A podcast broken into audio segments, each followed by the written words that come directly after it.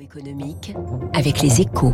Et avec les conseillers HSBC, experts de vos projets. Jusqu'où peut-on aller quand on est bien informé? Bonjour François Vidal. Bonjour Eric. L'édito du jour consacré au conflit en Ukraine, les Occidentaux se sont engagés à soutenir l'effort de guerre ukrainien en lui livrant de plus en plus d'armes, mais ont-ils les moyens de leurs ambitions François?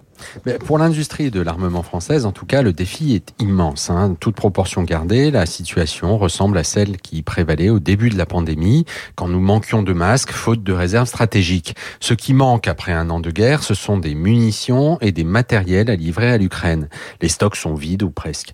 Alors, la bonne nouvelle, c'est que l'appareil productif existe sur notre territoire, mais la mauvaise, c'est que c'est qu'il n'est pas en mesure de répondre aux besoins d'une guerre à haute intensité. Et ça n'a rien de surprenant. Hein. Depuis des décennies, nous avons dimensionné notre industrie de défense pour qu'elle soit en mesure de produire le minimum nécessaire en temps de paix.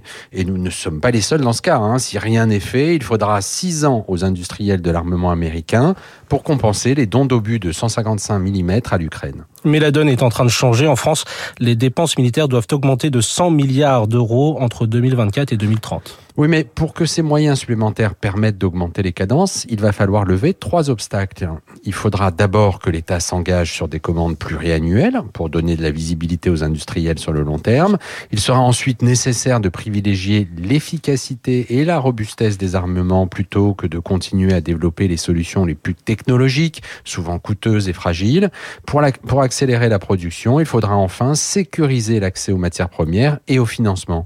Deux goulets d'étranglement majeurs aujourd'hui. En clair, les freins à lever sont puissants et le risque que nous arrivions après la bataille ukrainienne n'est pas nul, Eric. Mais dans cette affaire, l'enjeu va bien au-delà. Dans un monde de plus en plus dangereux, c'est la sécurité de l'Europe à long terme qu'il s'agit d'assurer. Merci François Vidal. Et cette date d'anniversaire de l'invasion russe en Ukraine, on y revient dans la matinale spéciale de Radio Classique à partir de 7h30 avec Guillaume Durand.